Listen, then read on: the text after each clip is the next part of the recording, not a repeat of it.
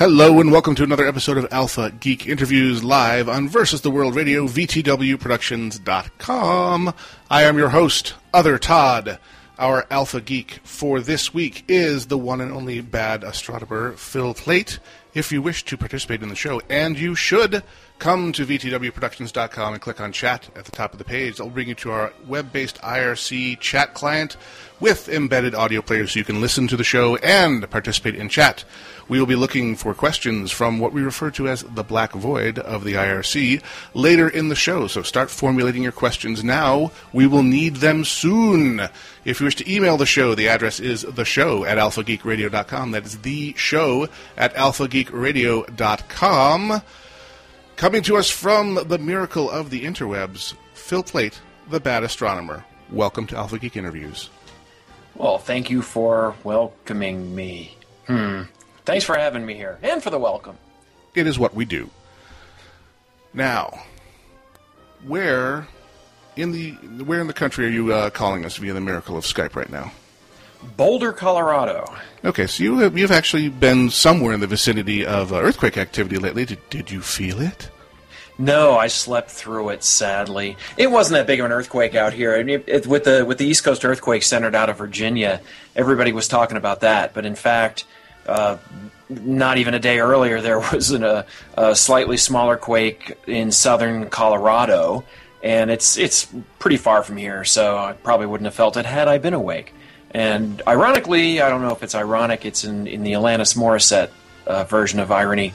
I'll be uh, I'll be down there in a couple of weeks. I actually be kind of curious to see if there was any damage in the the rocks and everything where I'm going. It's that's maybe maybe I'm not making any sense. Okay, let me let me start again. Uh, hey, thanks for welcoming me. No, no, no, I won't go back that far. uh, no, I'm going to Southern Colorado to do a TV talking head interview for a science show, and we're going to a place that has lots of rocks and clay formations and stuff. And I expect there may be some some debris on the ground. That'll be kind of cool to see that. I don't know. Does that make any sense? Was that worth actually spending a minute on? I followed. It was good.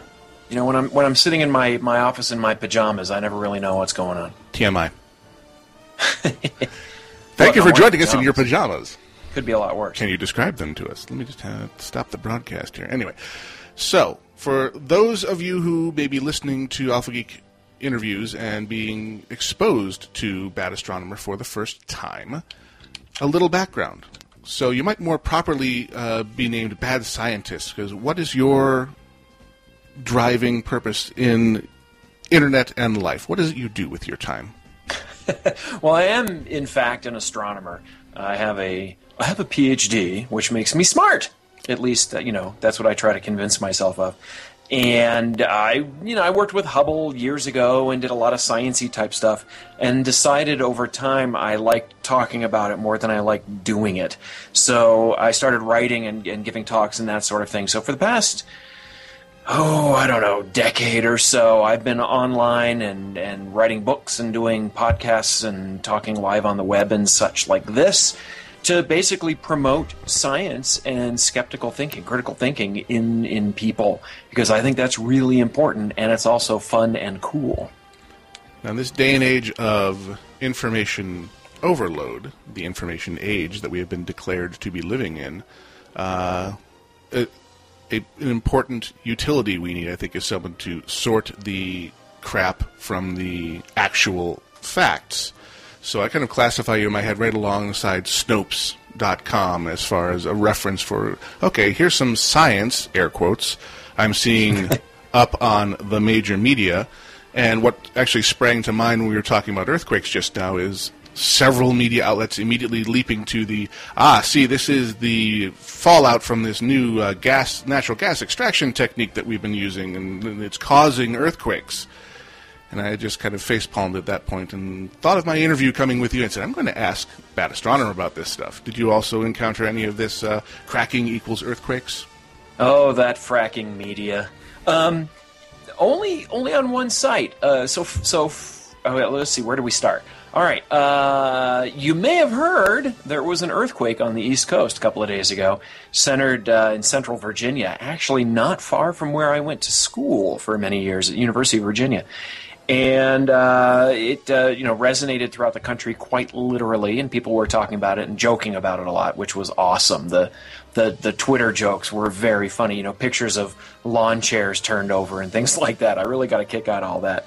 Um, and immediately, people were saying, "Oh my gosh, we never have earthquakes in Virginia. What could this be?" And I'm thinking, what it could be is an earthquake, folks. You get them in Virginia, just not very often, and you don't get big ones like this very often. The last one was, you know, a century ago, but that that one a century ago was actually even bigger than this one.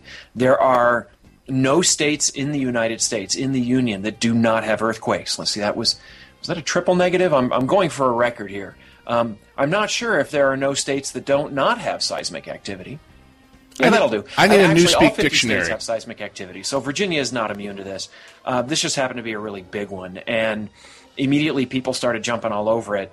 You know, what could be causing this?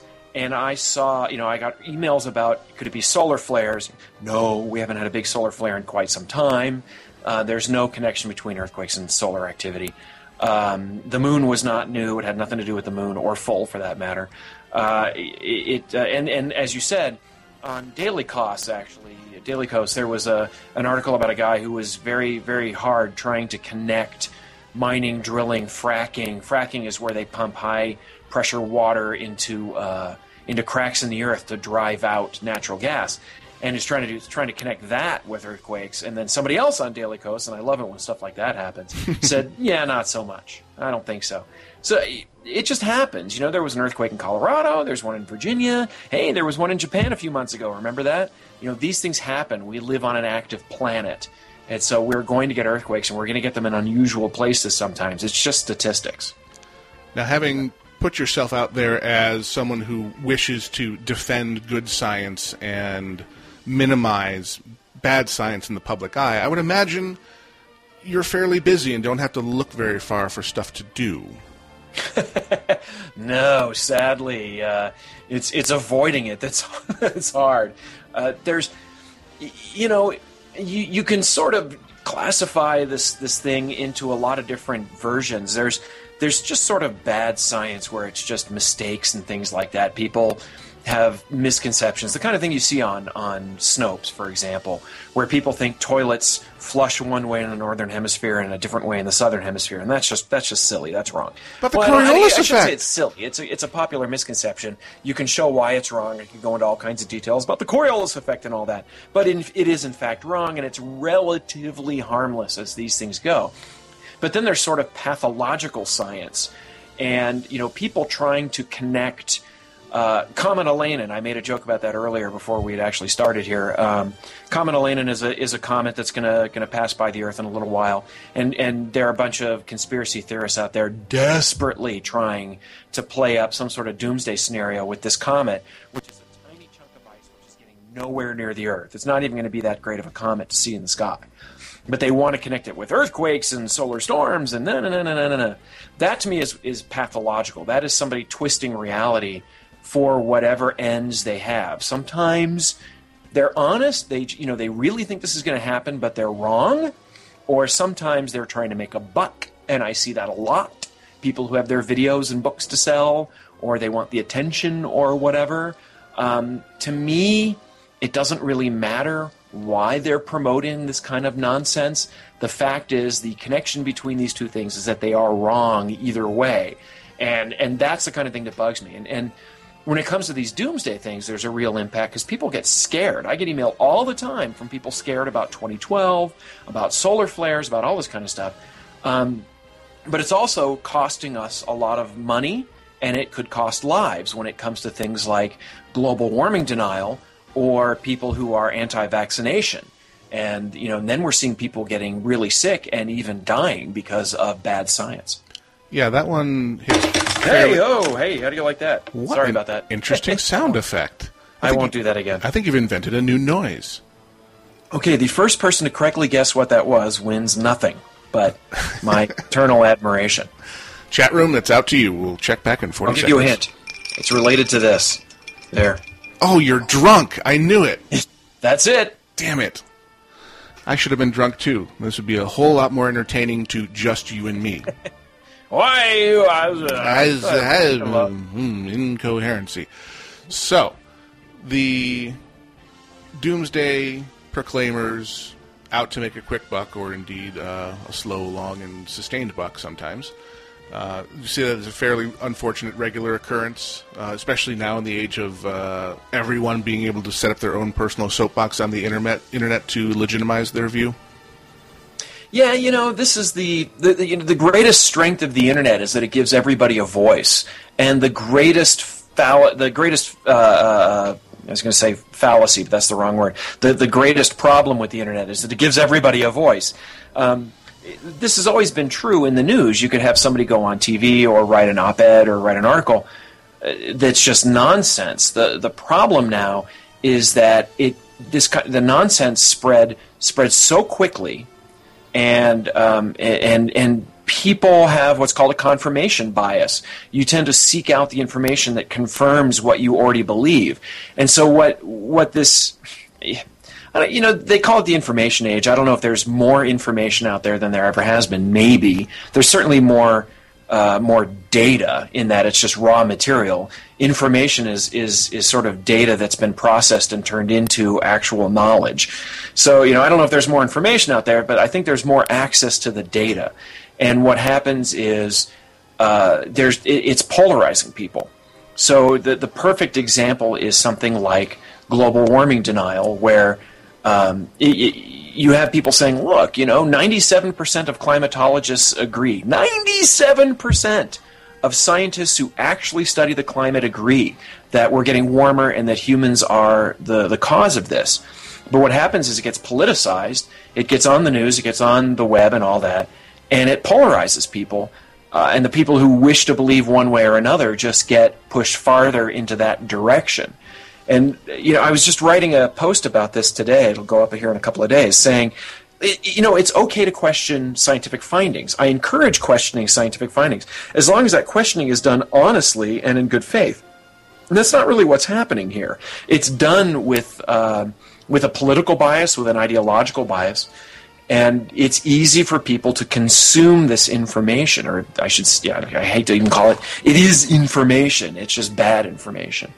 Uh, and so that's that's a, it's a problem. It's a real problem right now because again, you know, people people vote. Well, you know, roughly half the people in this country who are eligible to vote do so, and this has real ramifications that we have to live with. The debate over climate change is something that is of moment because we keep seeing more and more pronounced fallout from the you know, the changes in the atmosphere, and the I'd say the other side because I'm on the side that believes that climate change is occurring, number one, and is uh, being fueled by human activity. So that's where I fall on the side of the argument. We've moved beyond the place where anyone could reasonably deny that global warming is occurring. And I've just watched the debate shift into okay, fine, it's occurring, but it's a natural occurrence, and humans couldn't possibly be affecting the global systems. We're too tiny for that. Right. And just to see this self-reinforcing, okay, we're just going to change our argument because we can't just deny that it's getting warmer anymore because all the numbers keep coming in hotter and hotter and hotter and hotter and consistently. And I just see the people retreating into these little cliques and reinforcing their ideas. Okay, now we're going to talk about the fact that it's happening and it's nature and we can't affect it anyway, so we shouldn't change any of our activities. How do you defeat that, or how do you penetrate yeah. that with, with, truth? They're retreating faster than Arctic sea ice. Oh, thank you, folks. I'm here all day. What you did um, there, I saw it. in in in the skeptical world, we call this changing the goalposts, where you say you, you draw a line in the sand or you put up a goalpost and say this and then when somebody tears that apart and says you're totally wrong you know they, they take a step back and then say i meant this. So you can go and look at what a lot of the um, oh for example congress people like inhofe and, and other people who, who uh, deny global warming. You, a few years back they were saying the earth's not warming up and this hockey stick diagram, which shows the Earth's temperature very slowly increasing and then suddenly going way up about 100 years ago, around the start of the industrial age. Uh, it's called a hockey stick because it looks like a hockey stick uh, on its side. Um, and they were saying this isn't true, this isn't real, blah blah blah. And it's like yes, it is.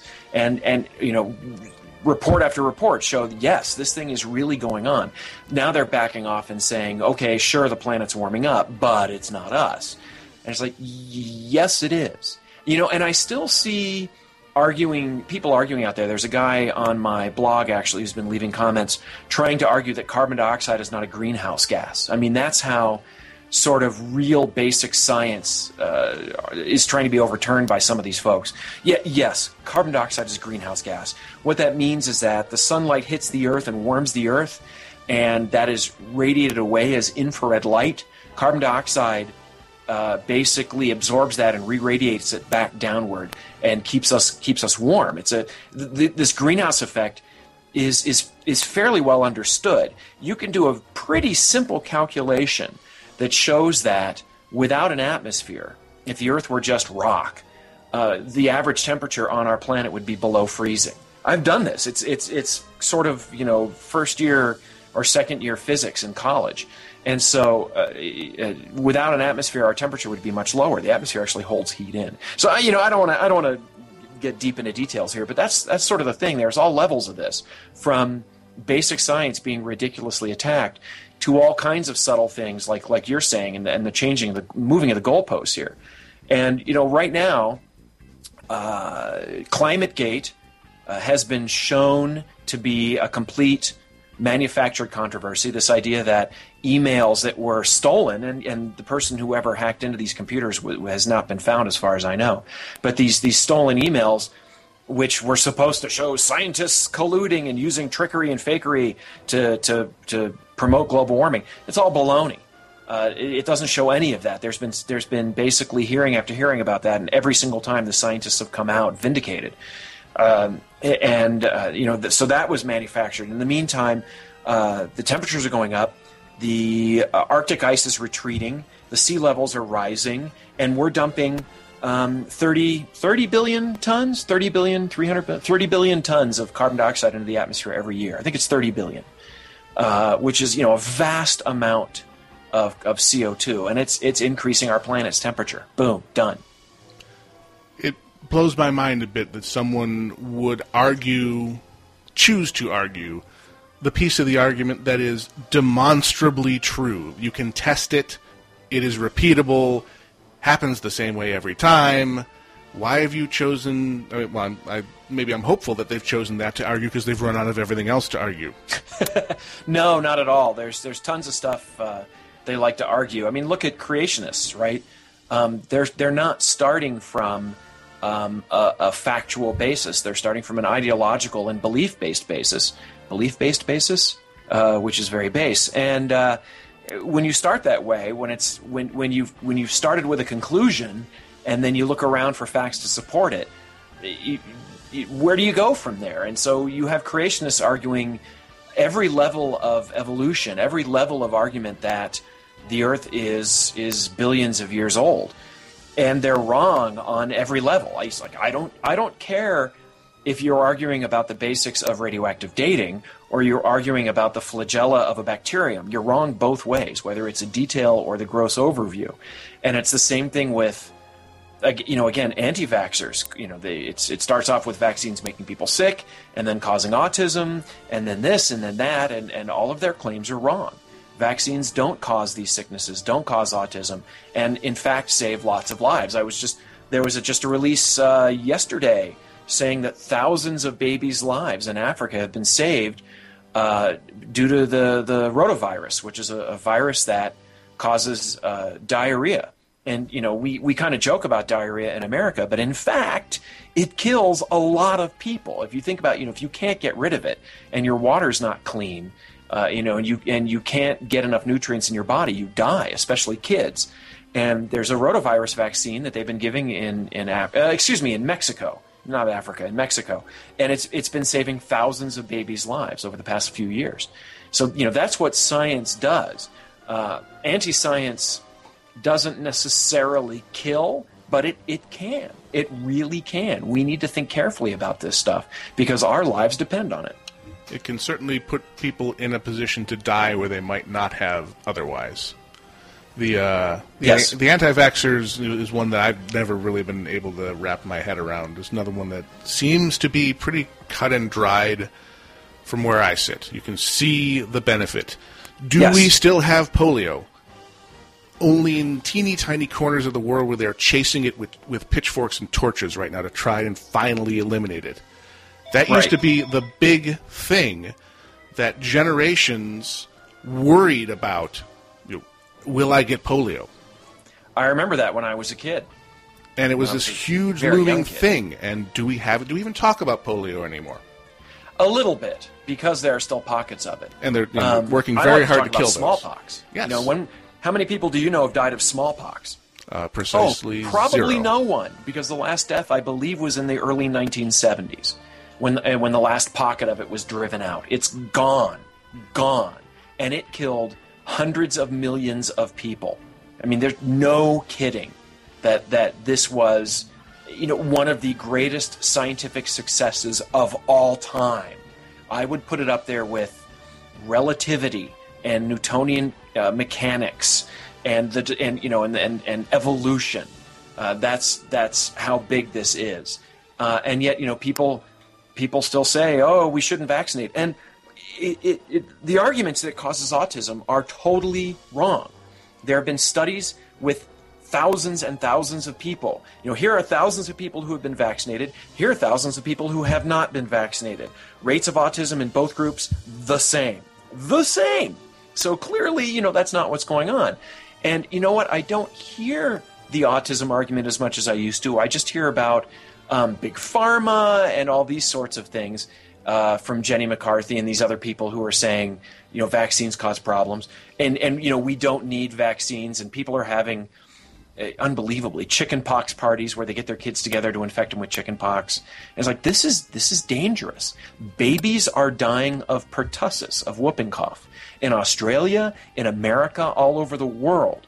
And you know we can prevent this. You just have to make sure enough people are vaccinated against it and get their boosters. I I had my pertussis booster booster last year, so you know I it, adults can carry it and give it to kids. We it, it, it, it's as trivial as going to the doctor and, and getting this done, and yet people don't do it. It's it's maddening. You know, as a parent of a child with autism, I very quickly got this argument. Oh, it was the it was the vaccines that did it in my face, and I felt it was my job to go look into whether or not this was the case and if there, if there was anything to be done. And it didn't take a whole lot of effort to discover that these arguments were completely false and were not based in any kind of fact. What do you think it is that stops people from taking that one additional step of perhaps I should check this out and just accepting things that are fed to them? Um, We are not a rational species in general. Really? Uh, it, it's ironically we have evolved to disbelieve in evolution. You know, we we tend to trust authority. Uh, we tend to look for um, what are called proximate causes, something nearby uh, that that you know if A then B, if they happen close together in time or space. And so these are all very natural things. Everybody does it. I do it too. But the thing is, we have to be very careful about that because, for example, autism tends to tends to be diagnosable around the age when kids are getting vaccinated. That doesn't mean the two are the same. Uh, you know, kids tend to start walking around or, or talking around the same time they get vaccinated, but the two have nothing to do with each other. Uh, so you got to be careful when you when you link two things that happen at the same time because they may not be linked, and that's why we have really science is to you have to ask this question: Are these two things really connected? And if they if they appear to be, how do I test that? How do I show that maybe they're not? Because you can you can sort of say it's easy to find evidence that they are connected, um, but that doesn't prove they are. It's the one thing that comes along that that shows they're not connected that proves that they aren't. If that makes any sense, it only takes one thing to show you're wrong, despite all the support you can find that you're right. And that's just not how people think. We tend to look for stuff that supports us. and and so uh, it's it's when it comes to vaccinations, especially. You know, I'm a parent, and I I had my daughter vaccinated. And I was hearing all of this stuff, and you know, every time something goes wrong in school, every time something happens, with your kid, you look for uh, something to blame. You look for a cause, and if you, you know, I can, I can only imagine what it's like being the parent of an autistic child, and and I really feel for you, and I feel for all the other parents out there like that. And it's so easy to want to find anything, to grasp at anything uh, as an explanation for this and you know whether you whether it's you know retribution from God or vaccinations or whatever, it's easy to grasp at that stuff. But we have to be super careful, especially when it comes to health issues, or else we'll be tying you know high power lines to cancer or Wi-Fi signals to, to to people being allergic to them. All this kind of stuff, which has real effects and can cost us a lot of money when we fight something that does not exist. Yeah, I see there could be a great deal of danger there of uh, making us gloss over things that are real uh, because we're overly bombarded with these things that are not, but are sensational and make for uh, good headlines on a slow news day. Yeah, and it never ends you can connect solar flares to earthquakes. You can connect vaccines to autism. You can connect. Oh my gosh, I, I uh, the stuff I have to do all the time. You know, the moon to earthquakes. All of these kind of things. Um, but you, this this is it's a never-ending flow of ideas, which is fine you know, it, ideas are how any sort of idea like this, any sort of brainstorming session like that, is how we learn stuff. It's how we use our imagination. It's fantastic, but you have to apply some sort of governor to that. You have to apply some sort of rules to that, or else everything becomes true. Everything causes everything else, and that's just not the way things are. We have to sort of winnow away and filter through all of the nonsense to find out what's real, and that's what science is it's a way of taking a hundred ideas and finding the one or two that actually work and are correct. Well, you were describing the way that the belief-based uh, people in an argument come into things, and I was thinking to myself that that is the precise opposite of the of the scientific method. I mean, the proceeding from the "I want to have this conclusion," now I'm going to go argue on how I got here. Right, and and scientists are not immune to this. We are inoculated against it. If you pardon the the meta the the meta metaphor there. I see what um, you did there. But uh, but you know that happens as well when you when you have a result in a scientific experiment that you really really like.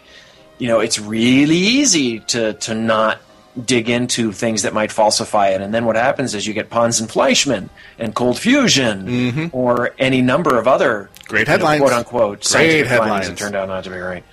Um, but that's what that's what science is. It's a way of looking at this and saying, uh, "Hey, this might be right," but more importantly, how is it wrong? And uh, you know, it's it's not a it's not always a, a, happy, joyful thing. It's not, you know, we don't like to be shown to be wrong. Who likes that? Uh, well, you know, the answer is scientists do, because that's how we learn. If if we if we believe in everything, we believe in nothing because then everything's true. Everything is caused by the gods, you know, and thunder is is is the thunder god and all that sort of thing. Um, and s- science, the the cool thing about science is it's a it's a self um, it's a self supporting process. If it's done correctly, then it, it, it says, hey, this is correct and this isn't, or this is better than this other idea. And if you're on the better path, hopefully it'll lead to a path that's even better. And eventually you learn stuff. Uh, and the one argument I hear sometimes about that is, oh, there's no imagination involved. It's all hard facts and and uh, a lack of emotion. It's like that's just crap. Give me a break. Scientists are the most imaginative people I know. Do you do you really think that somebody came up with dark energy and dark matter because they had no imagination? that that that chemistry that when you look at the, the jumps in in the way uh, we understood how atoms work and quantum mechanics and relativity, that this took no imagination? Come on. Now I'm not taking away from artists and, and that sort of thing. Of course, you know, human imagination is spread out across a lot of fields. But but you have to include science in that. Science is not a robotic, thoughtless process of A to B to C to D. It's not like that at all. There are leaps of logic that we have to turn around and, and look back on and, and show whether it's right or wrong. Um, there's all sorts of connections you have to make. Uh, the the best scientists, the ones that you hear about making uh, huge progress in their field, are among the most imaginative people we have alive today. Now, we all know that dark matter comes from Nibblonians. We can just move on from there. now, from the IRC chat channel here, I have from Biomed Alchemist. I have one question. From an objective standpoint, is it possible that the powers that be in the scientific community could ever suppress an experiment because said results could be inconvenient to the institution of science? That's a good question, and it's um, there are layers to that. I mean, when you say the powers that be, what do you mean? It's like there's, as far as I know, I'm, and, and certainly nobody's told me if this thing exists. There is no cabal of of you know mustache twirling scientists in a smoke filled room saying this finding is inconvenient to us. We must suppress it. Um, I picture that happens in politics a lot, but not in science. On the other hand, there are gatekeepers of information. There are, for example, universities, there are companies doing research, and there are the media who, uh, who give out this information. Um, if you think Fox News is going to interview uh, a climate scientist who says that all the other people Fox News interviews is wrong, you know, uh, sure, that's going to happen. Um, but you know, at the university level, it could. You know, if if I do research for a university that shows that the university is doing something bad, or that uh, this five million dollar grant the university is getting is is inc- is is evil, uh, it's entirely within the, the, you know the realm of possibility that that the the a dean or somebody like that might try to suppress it. Um, good luck. um, most of the scientists I know if if the university started leaning on them to do something they didn't want to do, would be screaming bloody murder about it. Um, I, I, I, can't give specific examples. I, you know, I don't want to out anybody or anything like that. But it does happen that you, that sometimes universities will say, you know, in our in our press release, can we say this? And you say no. You know, I'm I'm going to be honest here. Uh, scientists just don't. Scientists are not good at following those kind of rules. We're good at following the rules of science, but when it comes to administrative rules, usually not so much. So, you know, this this result's going to get out there. It's going to get published. Um, with companies as well, you know, companies doing research.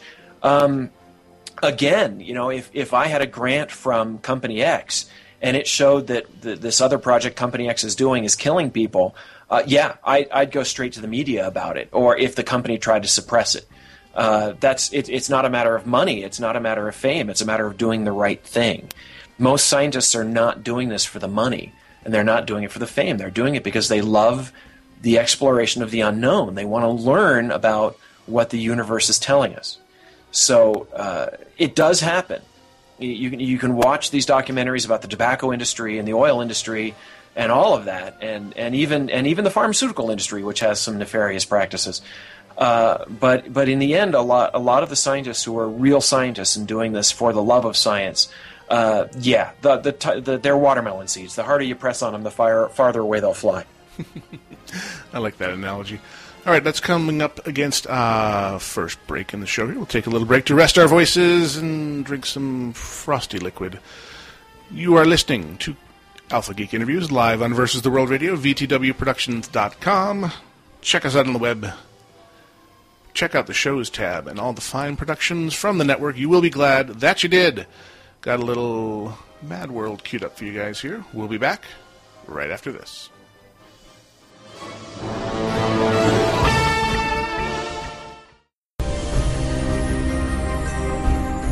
This show is brought to you in part by Audible.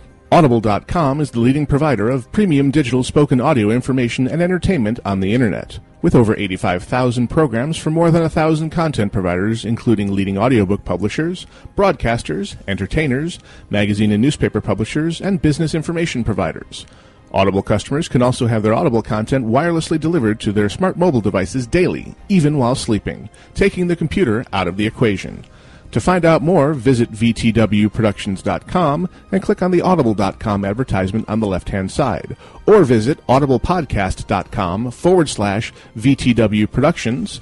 New customers in the United States and Canada will receive a free audiobook download when they sign up via that link. audiblepodcast.com forward slash VTW Productions.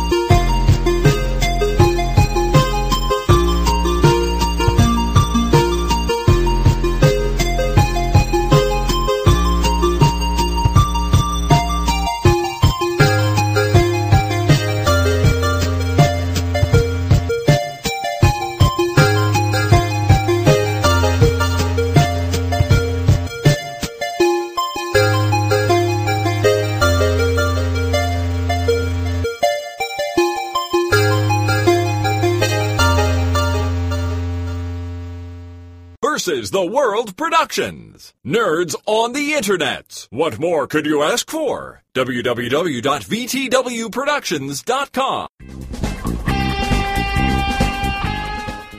Alpha Geek Interviews continues live on Versus the World Radio, VTWProductions.com. We have with us our Alpha Geek of the Day, Phil Plait, the bad astronomer.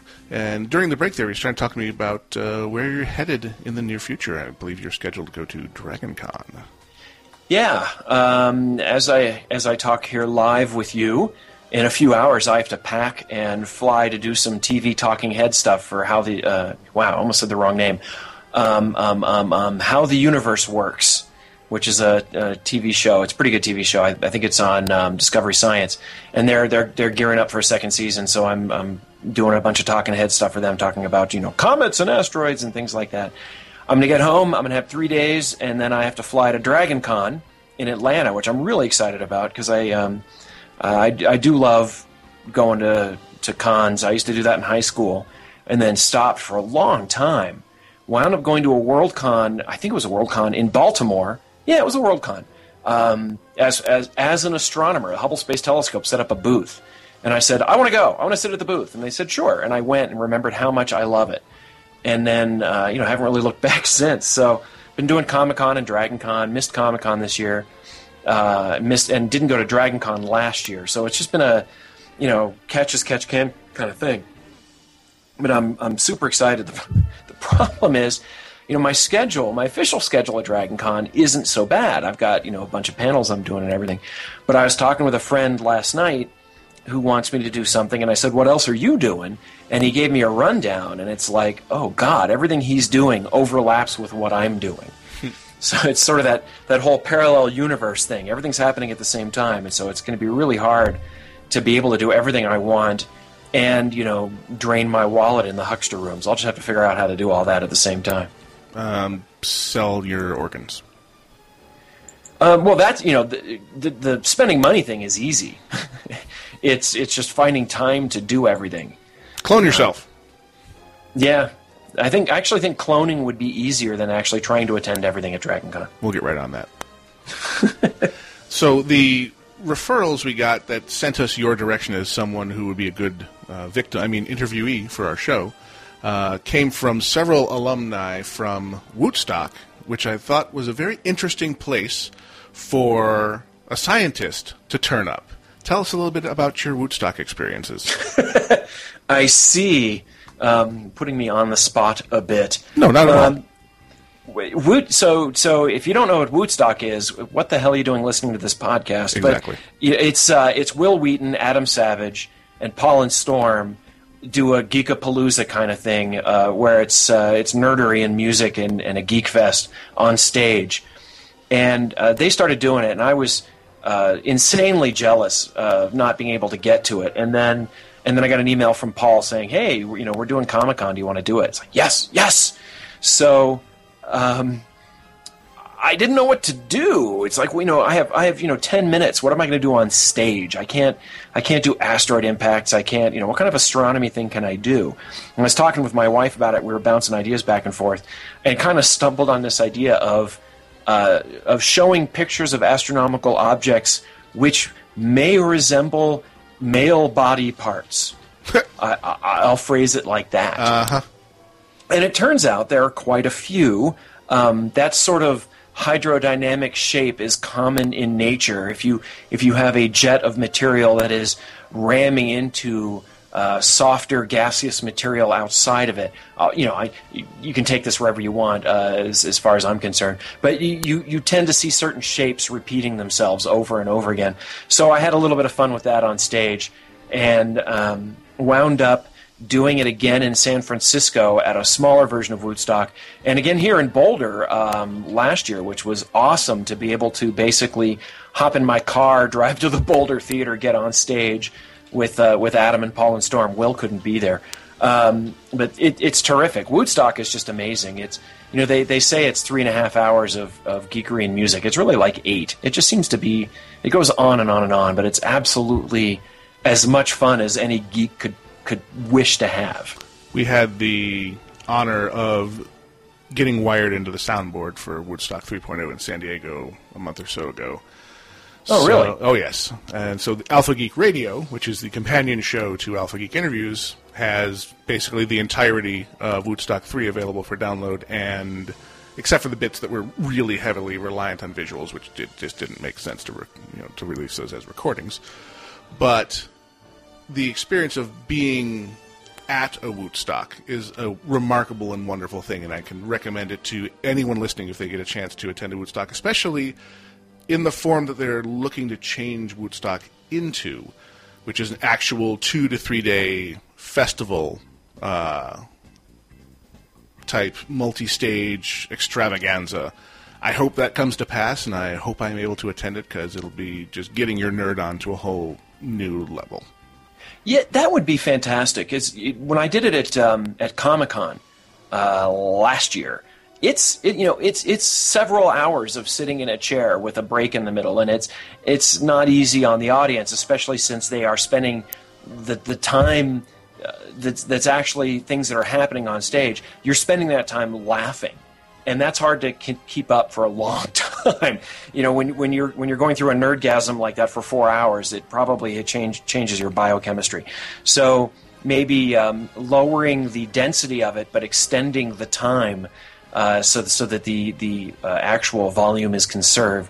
Uh, I, I don't know if I can be more geeky than this. Uh, would be fantastic, and I would I would love that. Um, it, w00tstock, it, you just it's one of these things where you can go on YouTube and you can look at the the videos and everything, but to be there, to be surrounded by hundreds of other nerds, uh, to you know, to hear you know Molly Lewis saying she wants to have Stephen Fry's baby and all that kind of stuff is is it, it's beyond description. It was pretty amazing.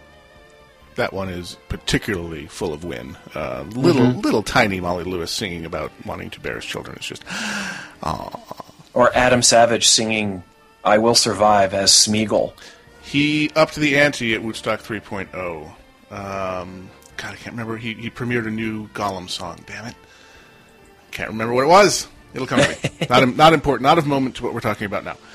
All right. So, oh, will you be participating in uh, JoCo Cruise Crazy? Did you get sucked into that one as well? No, not this time.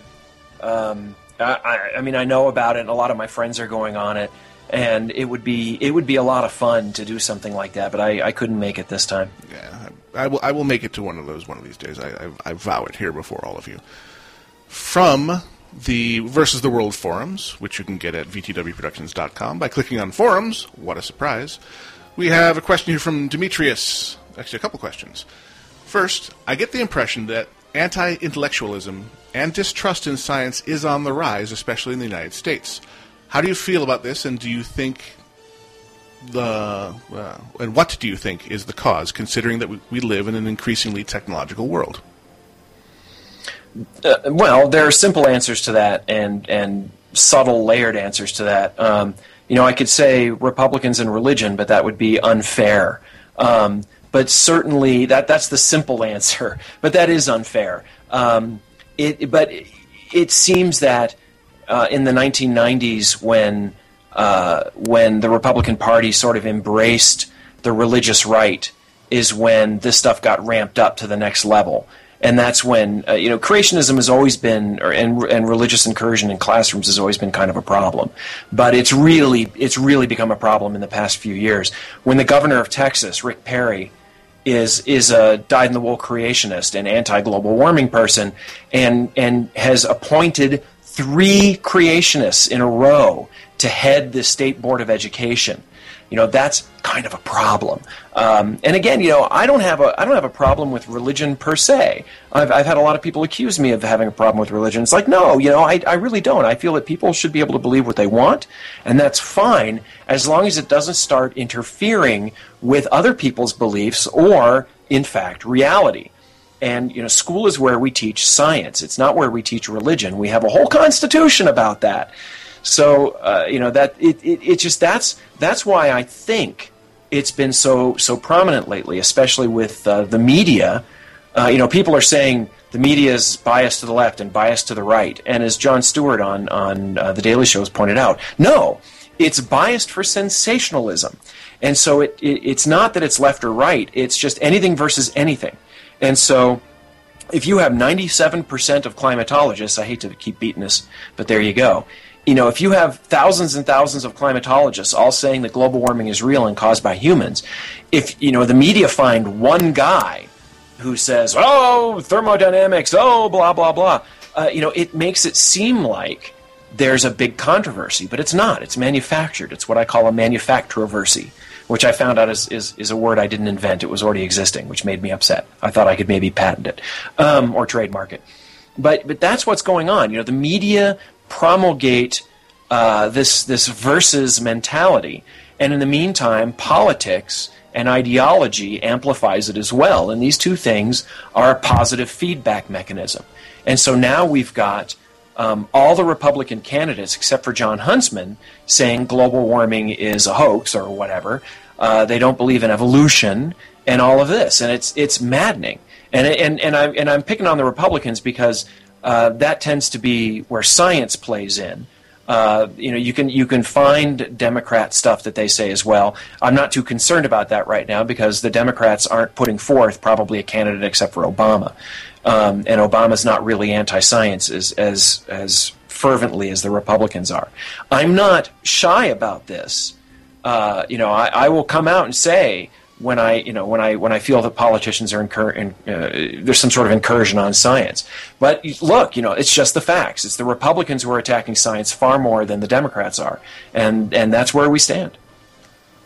Also, from the forums, if you were put in charge of space policy for the next few decades, what would your primary aim be?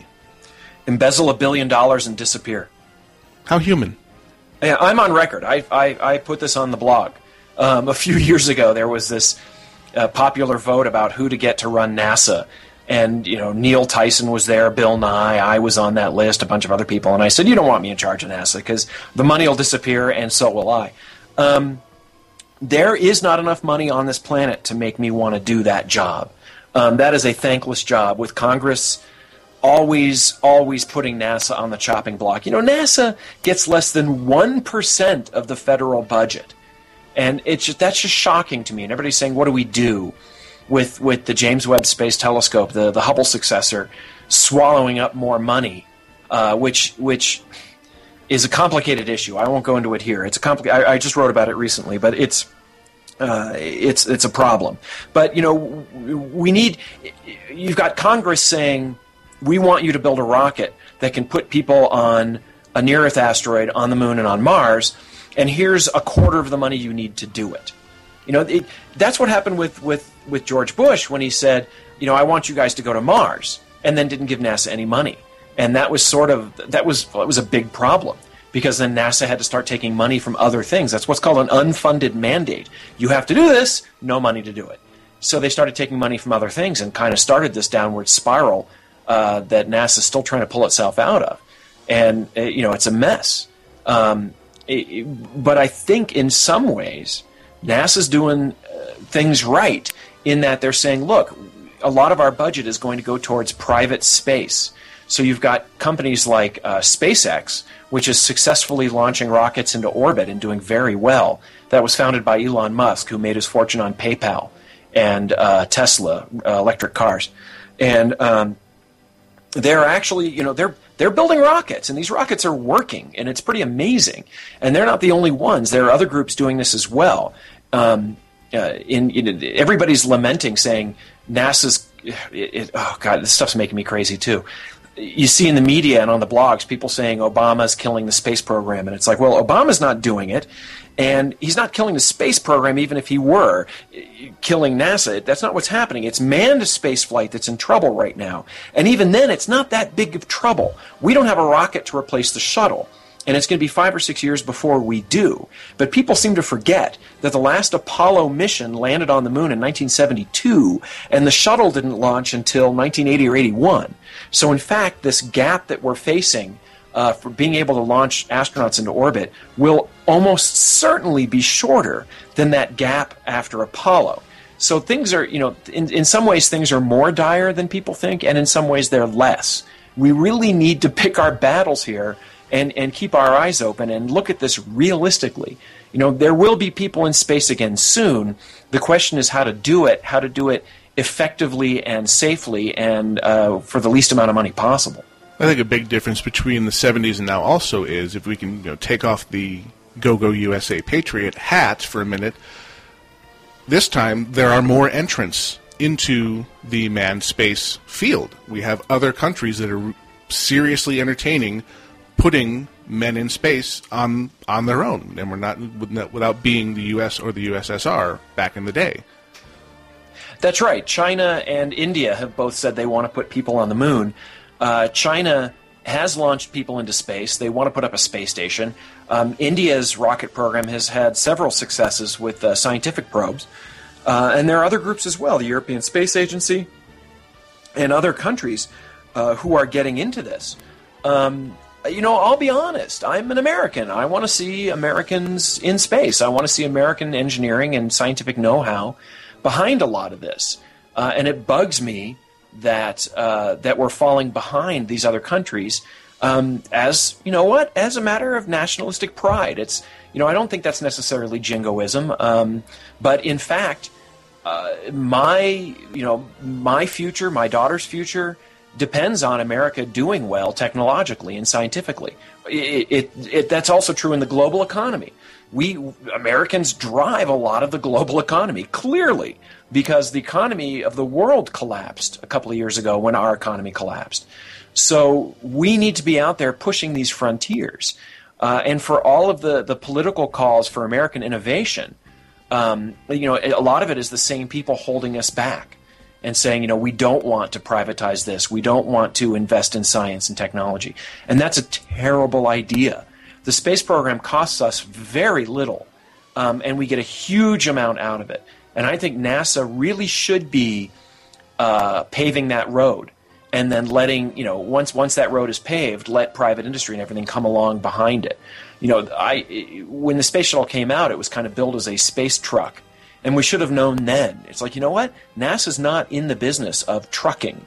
They're they're in the in, they're in the business of of exploring and let's let's you know figure out how to do this and then let other people uh, uh, clean up after no I clean up is the wrong word but other people follow uh, once once that path is cleared. See the big nerd in me wants to see what we get out of the space program accidentally because I look back at the Apollo program and our lifting engines sucked by comparison to the nation we were competing with in the form of the Soviet Union. They had incredible lifting power.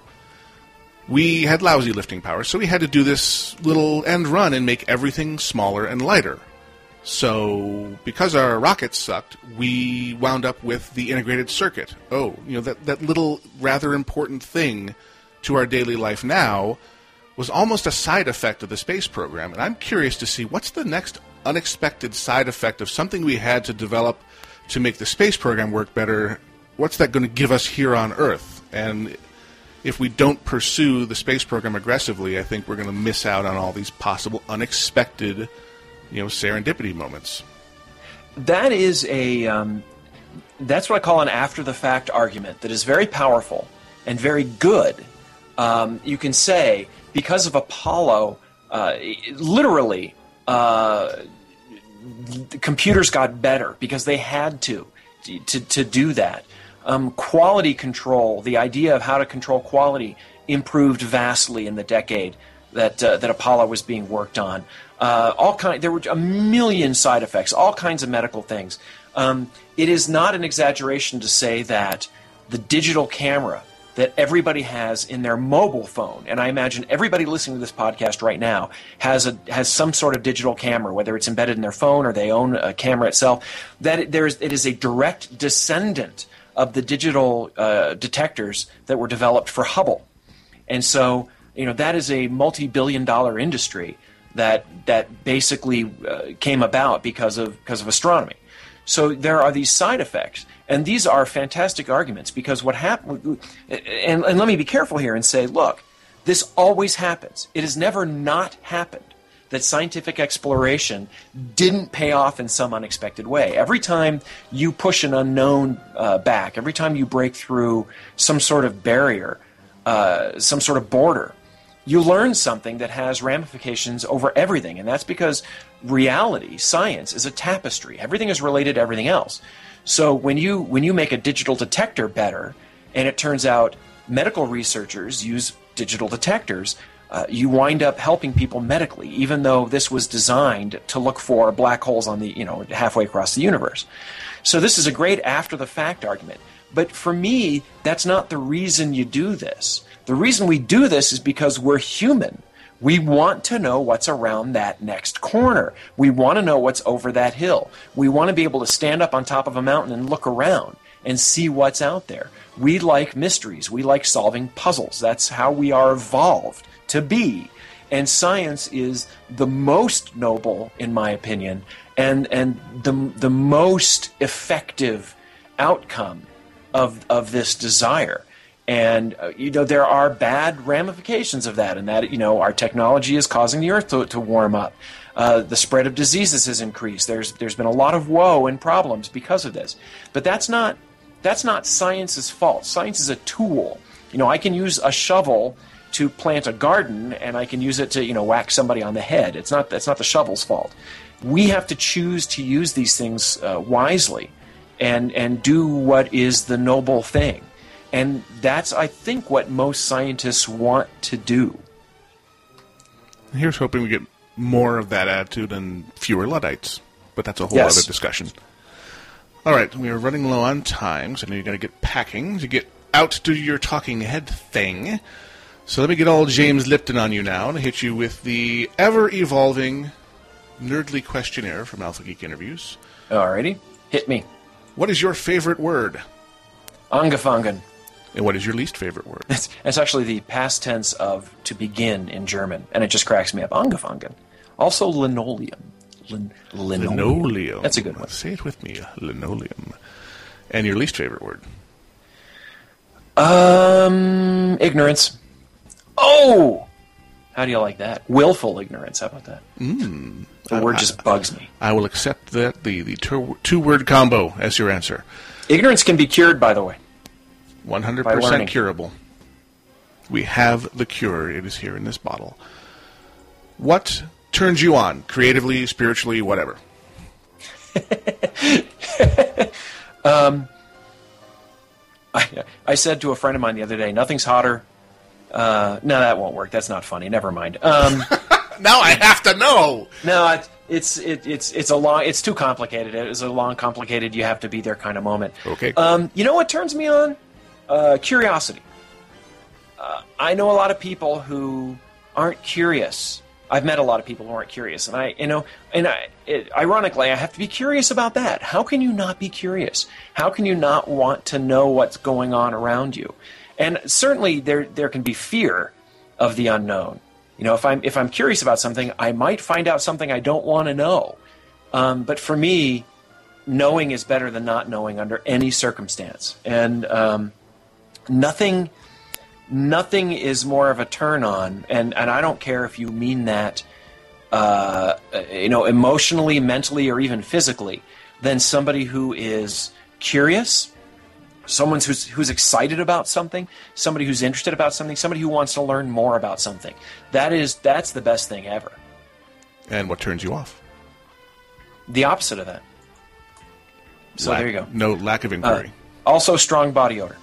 Uh, no, I'm just making that up. Oh, you're going to Dragon Con? Um, oh, but, but honestly, willful ignorance, that is the thing that shuts me down faster than anything. I just, that it makes me angry. Somebody who doesn't want to know.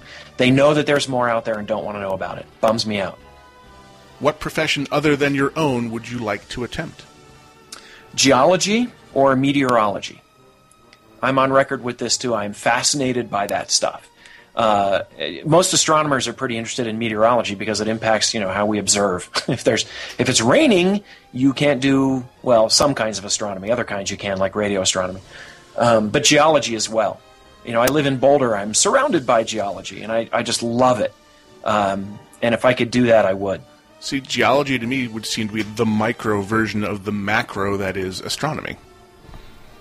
Well, uh, you know, it used to be that uh, you could study Mars and be an astronomer. Now, if you study Mars, you're a geologist or an astrobiologist or a climatologist.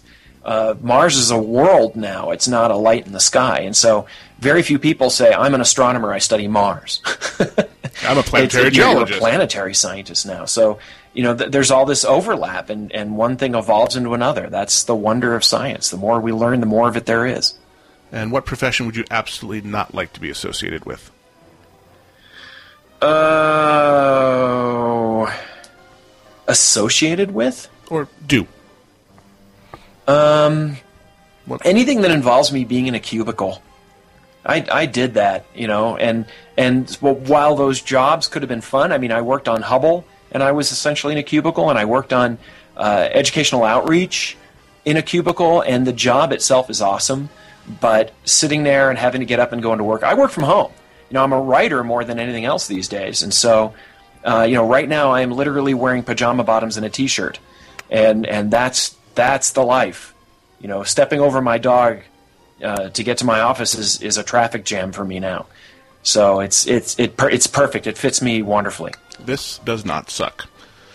exactly. You know, people say you're going to get so bored at home. It's like, yeah, it's been four years, folks, and I'm still having a blast. So uh, there you go. If it's 1,200 days, I think I'm doing okay. What is the nerdiest thing you have ever done and been proud of? Uh, puns, I would have to say in general. I love making nerdy puns on Twitter. Uh, the nerdiest thing I've ever done and that I'm proud of probably stood on a stage at w00tstock and made astronomical jokes about genitalia. Yeah, that'd be kind of hard to top, wouldn't it? Yeah, I'm, I'm, terrified that they'll say you have to do more, and I have to figure something out. I don't know where I'm going to go from there. Choose a different body part. What is? The... I did. I covered a few. You'd be surprised. I got to go find and, that and video probably, now. Probably appalled. no, yeah, it takes a lot more than that to appall me. But you don't know me, Earl. What is the nerdiest thing you've ever been, ever done and been ashamed of? I am never ashamed of being a nerd. So how do you like that for an answer? Um, I am 100% in Team Wil Wheaton with this. Being being a geek is being proud of what you are a geek about. It's a meta thing about being a geek, and so you know I wouldn't be on an Alpha Geek podcast if if uh, if if I didn't feel that way. So for me, that's that's important. What is your favorite curse word? They all are. um, I don't know. I, you know, I, I use all the standard curse words uh, in private, not in public. Um, usually, I just say nuts. Uh, yeah, that's all I can come up with. That's kind of sad. No, nuts are not sad. nuts can be very happy. What are you talking about? And finally, if heaven exists, what would you like to hear God say when you arrive at the pearly gates? I exist. Awesome. Yeah, we're done. That was it. Easy peasy. that would, I mean, the very fact that there is a pearly gates and a God there would be enough. Like, He could just he could just smile at me, wink, like, turn you. to the side, sweep with his left arm, and say, "Come on in," and that would be enough. Most excellent. Now, you had mentioned earlier several times that you write and that uh, you've posted, but we didn't explicitly told people where they can find you. So, shameless plug time. Bring it. Where can we find you on the interwebs? Oh my gosh, I hope you all have a pencil and paper or a smartphone or something to write this down. So, I blog with Discover Magazine. So if you and it's called Bad Astronomy. So if you just look up Bad Astronomy, you will find it. I've been on the web since 1993, folks. 1993, my first web page in September. So it's not hard to find me online there. So Bad Astronomy. Um, I'm on uh, Twitter as Bad Astronomer. I'm on Facebook. You can look me up there. I have Google Plus right now. You can find me there. Uh, I write occasionally for Blastr, which is the Sci Fi Channel's web portal. I owe them an article right now. I will probably write it on the plane today. Uh, I've written a couple of books. One's called Bad Astronomy, the other one's called Death from the Skies. You can find those on my blog. Uh, I I'm, occasionally do the talking head interview for TV shows. I do podcasts and radio, and I sit around in my office drinking coffee and eating my wife's chocolate chip cookies. So that's pretty much where you can find me uh, everywhere. You heard it here first, folks. All right. I believe that wraps it up because you need time to go pack for your travels. Please travel safely and rejoin us on the internet as soon as you can.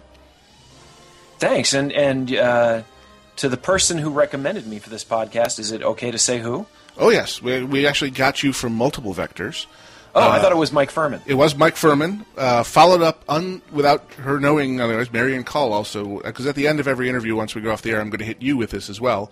I ask for referrals of other people who you think would be a good idea. Well, Marian would be the first person I'd say. yeah, Marian Call, after Mike had already gotten me in touch with you, said, "Oh, you, you've got to get Phil." Like, Phil's like, "Yeah, he's he's on next week after you." Oh, okay. And I heard Mike perform.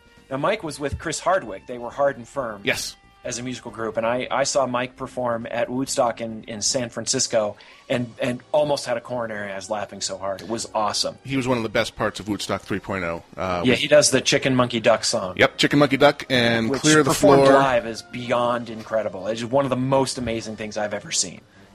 He has been described to us as the human smile, and now we know why. Yeah, he's and so that's awesome that he would recommend me. Because in the form of my shameless plug, we're going to send you all to VTWProductions.com under Alpha Geek, and just three episodes back, you will find Mike Phirman, and then after that, Marian Call, and after that, Steptoes. There's all kinds of fun, great things to go back in time and listen to because they are awesome.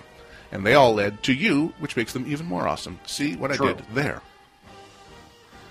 Coming up, actually, we have a weird one this next week. Uh, we had to schedule it for Monday. We typically do these recordings on Friday, but his uh, availability was such that uh, Hank Green of the Vlog Brothers will be joining us live on the air for his recording of Alpha Geek interviews Monday at 2:30 p.m. Eastern Time. So if you have time in your schedule on that weird date and time, please join us in the IRC. Submit your questions to the forums on vtwproductions.com. And the week after that, tentatively, we have Brian Ibbott coming on board from Coverville, the cover music show, which has something like oh, 800 episodes under its belt. Yeah, he's a little prolific with the podcasting there. So we've got uh, Hank and Brian coming up in the weeks ahead. Always looking for good suggestions, so join us on the forums. Send your suggestions into the show at alphageekradio.com. That is the show at alphageekradio.com. Phil, thank you for taking time out of your busy schedule and delaying your packing to be here with us today. Yep, gonna jump up and do one more load of laundry as soon as we're done here. the exciting life of that astronomer. Yeah, that's a homebody here. Thank you very much. Thank you very much for being with us. Thank you all for listening.